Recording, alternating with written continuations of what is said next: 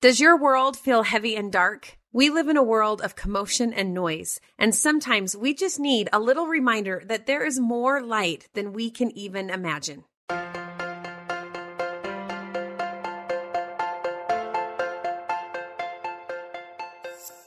Hi, and welcome to Magnify, an LDS Living podcast where we cheer, inspire, and embolden each other as women and followers of Christ. We hope to use our influence to make a difference in the world. I'm your host, Kathryn Davis, a mom, a seminary teacher, and a grilling enthusiast who loves God. Today's guest is artist Kate Lee, and she understands how it feels to be in that darkness. She created a painting called Through His Light that came from a place of recognizing that there was more light from Christ all around her. And today, Kate is going to share three lessons she learned through the process of creating that painting. But before we talk to her about her painting, it has become a tradition on Magnify Podcast to do a couple of rapid fire questions to get to know our guests a little bit better. And Kate, I have three questions for you. You ready? I'm ready. I'm ready. You are a fantastic artist and have some amazing paintings that you create of Christ. You mostly work with watercolor as your main medium. Mm-hmm. But what is another medium you really love or would want to use or improve on? Oh my goodness. I love, love pencil and charcoal. That's like something I love to get into it because you get nitty and gritty and dirty and it like stains your fingers. And like, I love, that sounds so dumb, but I, I love, love that. Like, I crave that. So I love watercolor so much. And that is a very close second. So do you do that a lot? Not as much as I'd like to. I I do it, but because I'm so busy with the the projects with Deseret Book, I don't get to do it as much as I would like to. So one of these days, I'm going to have two studios: one for my water that's unrealistic, but one for my watercolors and one for my charcoals and pencils, so I can just get messy in there and clean in this one because they're very different, you know. So Okay. I also know that you are an avid biker. Yes. And that you have invited me to come along with you sometime, but mm-hmm. that is a little scary to me. Yes. Because you're kind of the queen at it.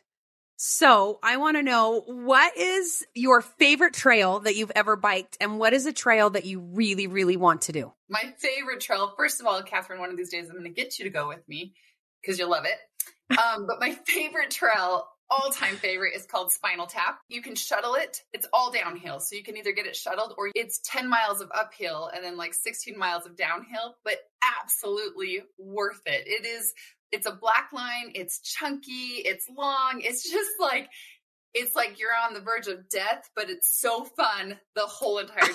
I love it so much. So I don't know if that sounds fun to be yeah. on the verge of death the entire time. Yeah, I mean, one wrong move and you could be seriously injured or die, but it's so worth it. oh my word. Here is another question that I have for you that I've actually wondered about for a long time.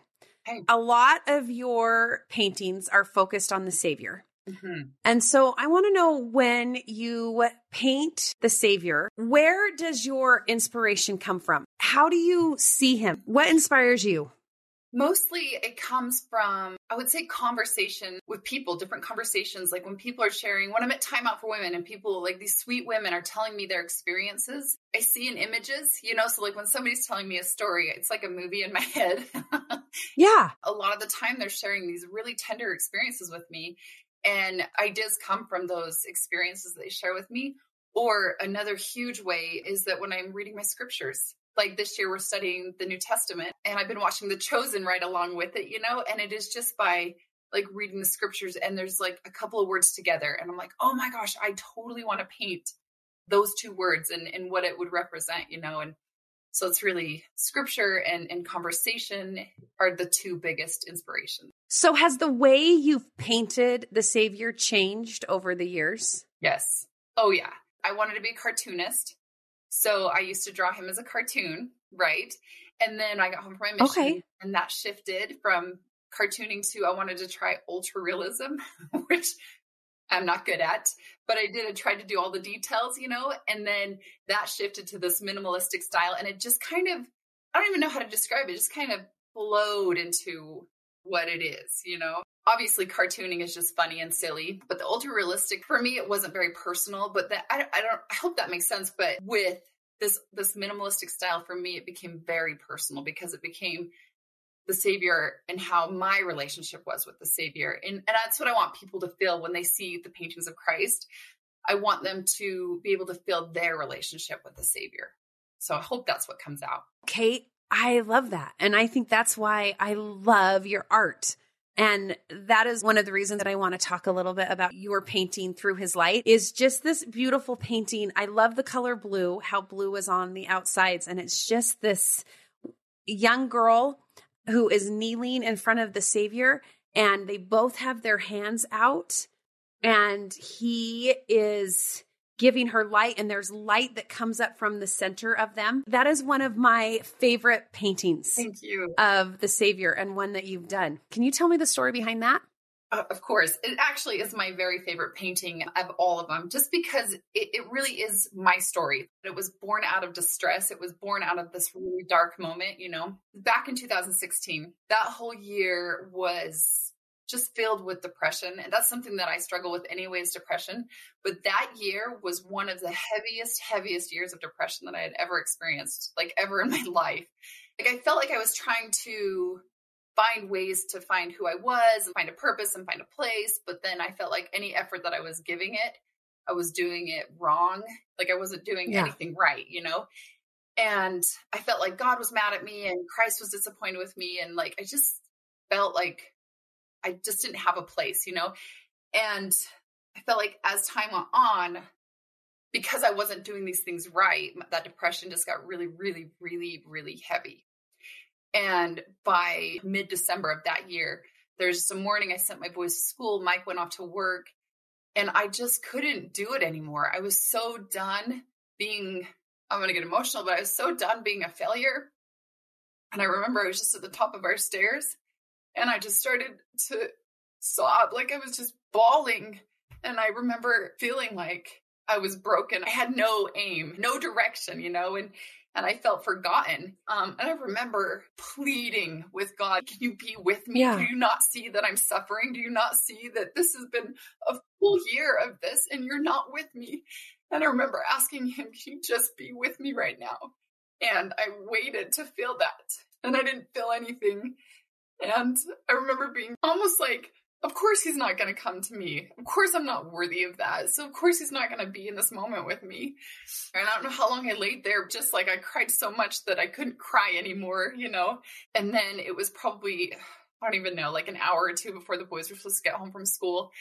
And I remember I, I told myself, you need to get up, Kate. Like you need to get up. You need to keep going and specifically saying to myself, your family is going to be home and they need you. So you need to get up.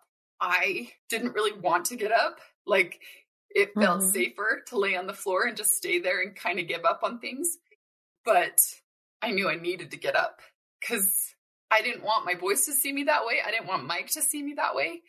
And so, with everything inside of me that I could find, whatever mental, physical strength, I got up and I remember just praying really hard to just, can you just help me make it to bedtime? Like, just help me make it through. You know, it was just a hard day. And then I just kind of went into survival mode and I kept going. And then it was a couple months after that experience that I was sitting in Relief Society. And I was just like, still like, I was sitting there with my head down and just wanting to give up.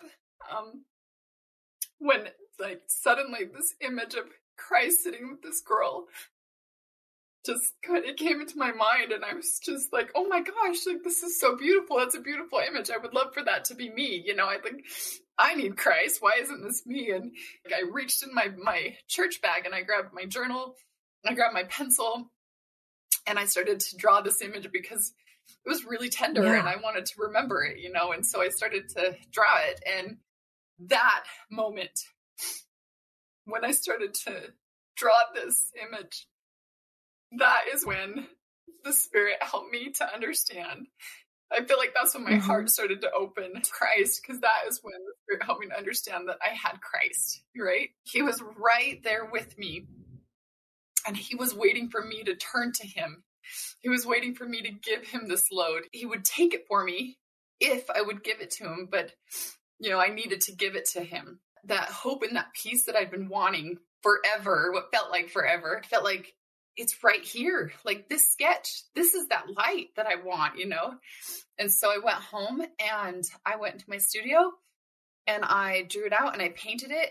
And it just was this moment that I wish everybody could have been in my studio with me. But it was this moment of, oh my gosh, I can feel Christ with me right now. I can feel him telling me and teaching me that that I'm known, that I'm loved, that that everything that I've been going through is understood, you know, that I haven't yeah. been fighting this battle alone.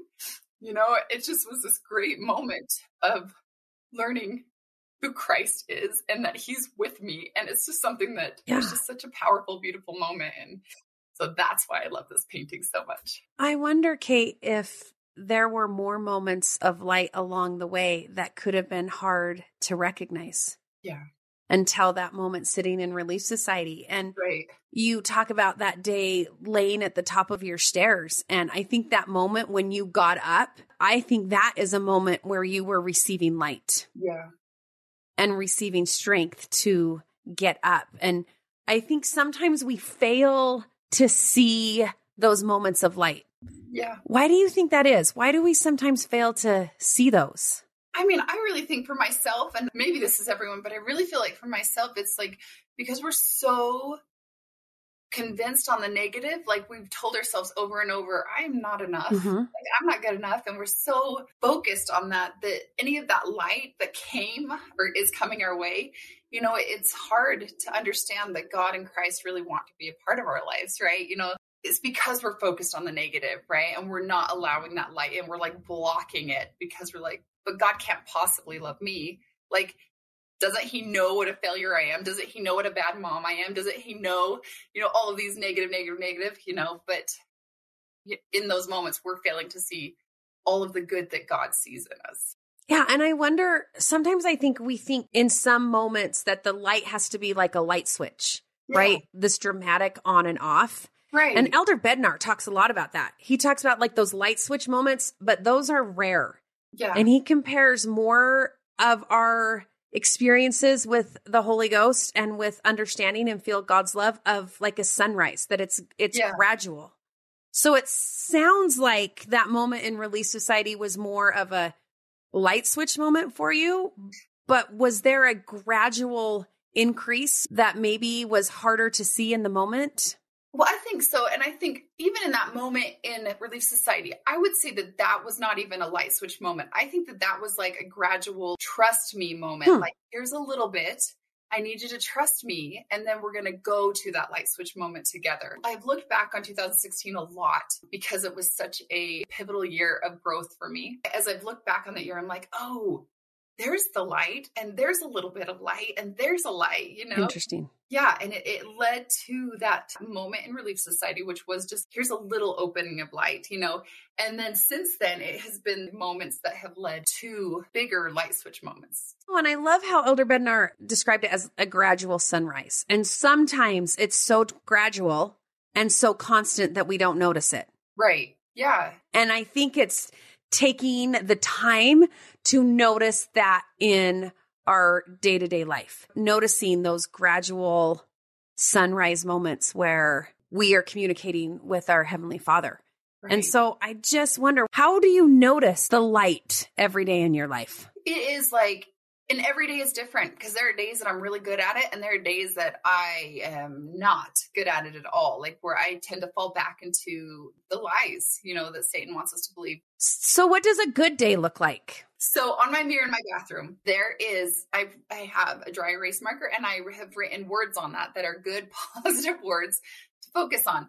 And so, on a good day, I look at those words and and they say confidence self-loving is another one and listening is the third one. And that's giving myself grace you know like listening to myself and being confident with who i am in the moment. But anyway i look at those words and i'm like okay i'm going to take those words and i'm going to go through my day. It's just like where are my little successes here? In this moment where did i succeed here? Yeah maybe i lost my temper here but i also was able to turn and say i'm so sorry and i love you here. It's just focusing on our little successes is what helps me to feel that light. And it takes practice telling yourself right. positive, good things because you're a positive, good person.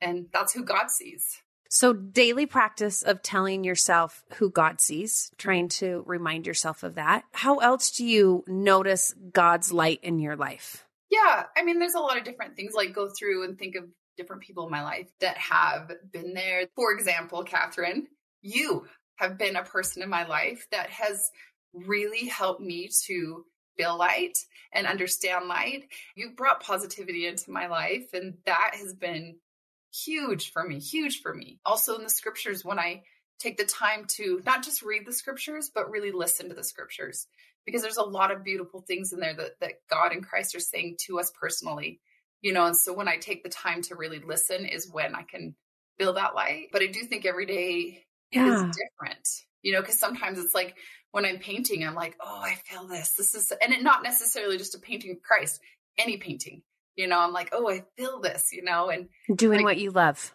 yeah yeah and just yesterday i was doing the dishes which is such a mundane thing our dishwasher's broken and i was just this moment i'm washing and i just had this moment of peace i don't know like oh i know i'm loved quick little moment but it was a moment and it just really lifted my day right and it's so easy i think sometimes to miss those moments if we're not looking for them yeah, yeah. And to miss God's hand in our life if we're not looking for them. I actually had a class the last month. They wanted to do this challenge where they want to talk about moments where they've seen God's hand in their life and we oh kind of do a tally mark on the board. So they want to get the whole board filled up by the end of the semester. Right. And it has been so amazing for me yeah. to see all of these like 14 to 18 year olds talk about moments where they've seen God's hand in their life. And I think it would be so easy to miss mm-hmm. if they weren't looking for them.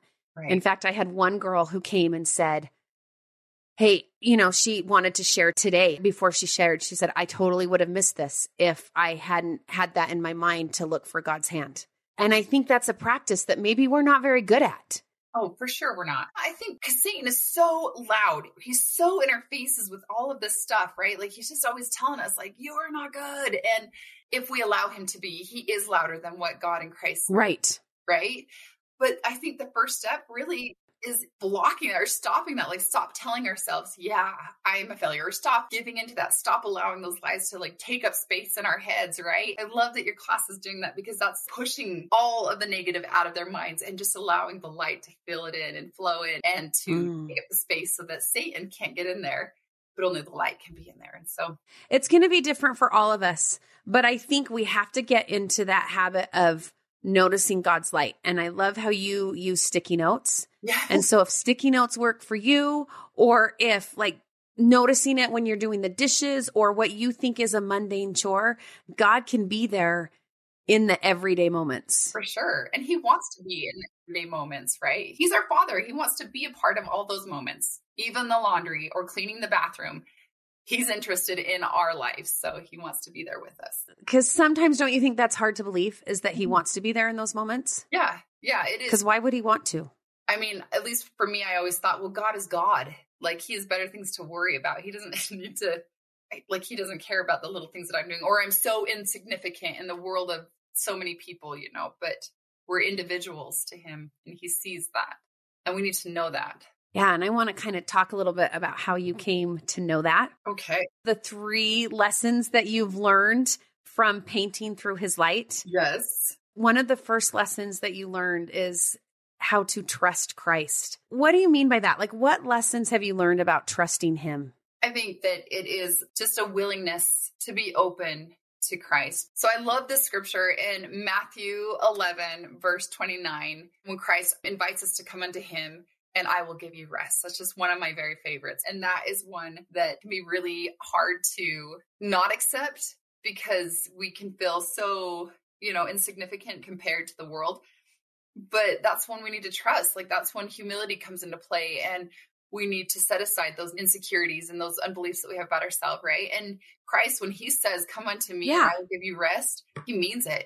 I want to know when you say you've learned to turn to Christ and he will give you rest, what does rest look like for you? Rest. I would love for it to be snuggled in a warm bed with a really cozy blanket with nice cozy jammies, you know, like I would love that to be the rest.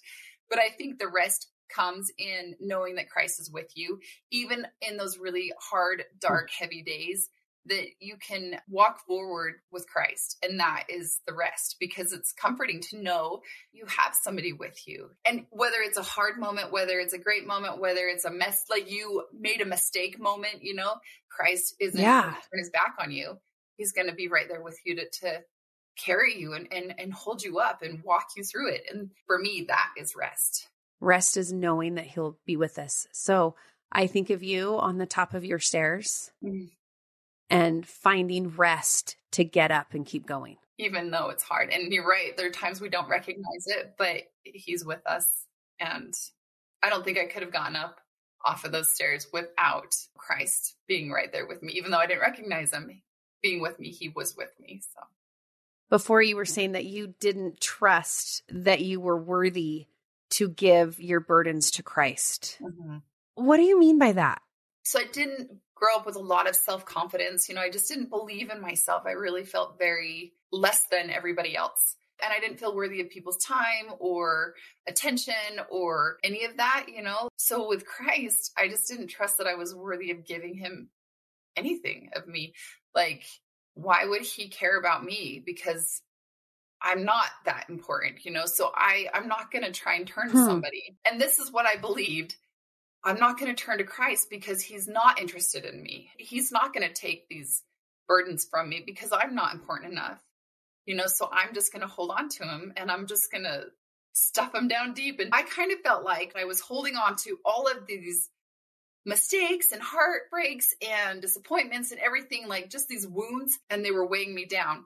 And so I wasn't giving any of that to Christ. I wasn't turning to him like, can you take some of these for me? Because you felt unworthy of. Yeah, of anything. I mean, like I said, I just I didn't feel like he was in it for me, that I was alone in this. And no matter what people would say to me or tell me, like in Young Women's or whatever, I didn't believe that that was something that was for me individually. That I just kind of am skipped in the atonement. And I think a lot of people feel that way, Kate. I think a lot of people feel like, oh, that is for so and so because they can make a difference or Yeah. they are this or that or that, right? right. And that it's not for me Right.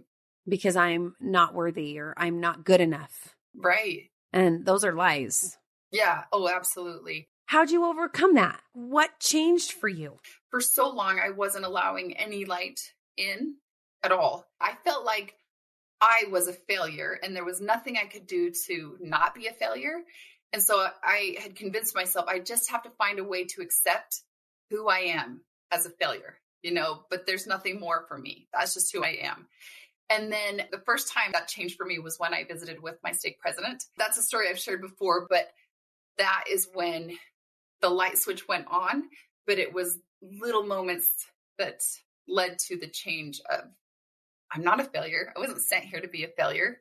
I was sent here to, with purpose. You know, I was sent here to share this and this and this and this, you know, and I was just so tired of living my life feeling like I didn't matter. And I knew that I needed to seek change. And so meeting with him was that Hmm. change that I needed so that I could feel Christ and trust Christ and have Christ and understand, you know, that his atonement also applies to me as an individual. I think that's the difference. Learning to trust him, that his atonement is for you hmm and not just everybody else. I think that's such a powerful lesson, which I think kind of leads into the second lesson that you learned. And that I, one of the reasons why I love this painting so much and it speaks to my heart is that you said you learned to see yourself the way that Christ sees you. Yes. Okay, so trying to learn to see the way that Christ sees you, it implies that something was lacking, hmm right? That you weren't seeing yourself the correct way. Right. So, what was lacking, Kate? Everything. really, everything. Really? Everything. I didn't feel like I was succeeding in any part of my life at all. Like nothing. Like I wasn't a good wife. I wasn't a good mom. I wasn't a good person. I wasn't good at my calling. I wasn't good at like decisions. I wasn't good at speaking or drawing or like my whole life. Like I just, everything. I wasn't good at anything, is what I thought. So, how have you begun to see yourself the way that Christ sees you? What helps you? Like I said earlier, I stopped telling myself the negative. I stopped believing the lies and I started accepting. I mean, I had to be humble. And I know that that. That's like a conscientious choice, right? Yeah. Where you're like, I got to stop it. Mm-hmm. Yeah, because you know hmm. how it feels when when you tell yourself or when somebody else says something negative to you, you just like get lower and lower and lower, or that cloud, that yucky, heavy cloud just pushes down on you, you know? And I was just done feeling that way. And so I stopped. And it was hard because it was a habit, but I stopped and I really had to humble hmm. myself. And I had to like get mad at myself and not just like, you stop it. It was like full on give myself a lecture, stop being so mean to yourself. God doesn't want that for you. And and you're not meant to live this way. You're meant to feel joy. So allow yourself to feel joy. So, what would you say to somebody who feels that they aren't enough to help them understand how Christ sees them? I would say that I understand. It's hard. I understand that it might feel more comfortable to keep yourself in the negative. It might feel like that's a safer place to be because it's hard to accept positivity, especially when you're so used to the negativity. But you need to look yourself in the mirror and you need to see who God sees, really who God sees. And you need to allow yourself to feel that. I've said this before the noise of Satan is always going to be noisy, but the music of Christ is so much better and so much sweeter. Find scriptures that speak to you, that lift you, that help you to feel loved. Like there's so many, and we can give you a list of them. Um, but one of my favorites is Doctrine and Covenants 1810.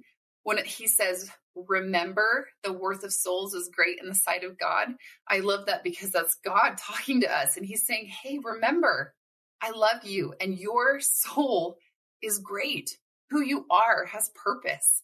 And those are things that I've had to talk to myself through and remind myself over and over and over. And I think if you are feeling that way and you're struggling with this, find scriptures that you can repeat to yourself over and over and over until your soul understands the truth because you need that. You need to know that. And you're not worthless. And God doesn't see you that way, and Christ doesn't see you that way, and they never have, and they never will. You're just too good. Keep pushing forward. Well, I think that's so important to find those things that connect us to Heavenly Father, that we can turn out the noise and focus mm-hmm. on how he sees us. That was one of the very first challenges President Nelson gave us as a prophet was mm-hmm. have you asked God how he feels about you? Yeah. And to try and live in that every day is hard. Yes. But we need to do those things to constantly remind us how he feels about us. Yeah. Because Satan's going to do the opposite. Yeah. Seriously. Right? He's relentless. He's never going to let up on that. So keep pushing back on Satan, right? Like we fight hard and we have God on our side. So we can fight hard. You know, even in those hard moments, we can fight hard. Well, I love that. And I think that goes right along with that third lesson that you've said you've learned from this painting. You've shared that you learned to fully turn to Him and allow Him to illuminate your journey. Mm-hmm. Kate, what does it mean for God to illuminate your journey? That word illuminate is such a descriptive word to me. It just means automatic light. I think it's again in those just everyday moments when we invite God and our Savior in our lives.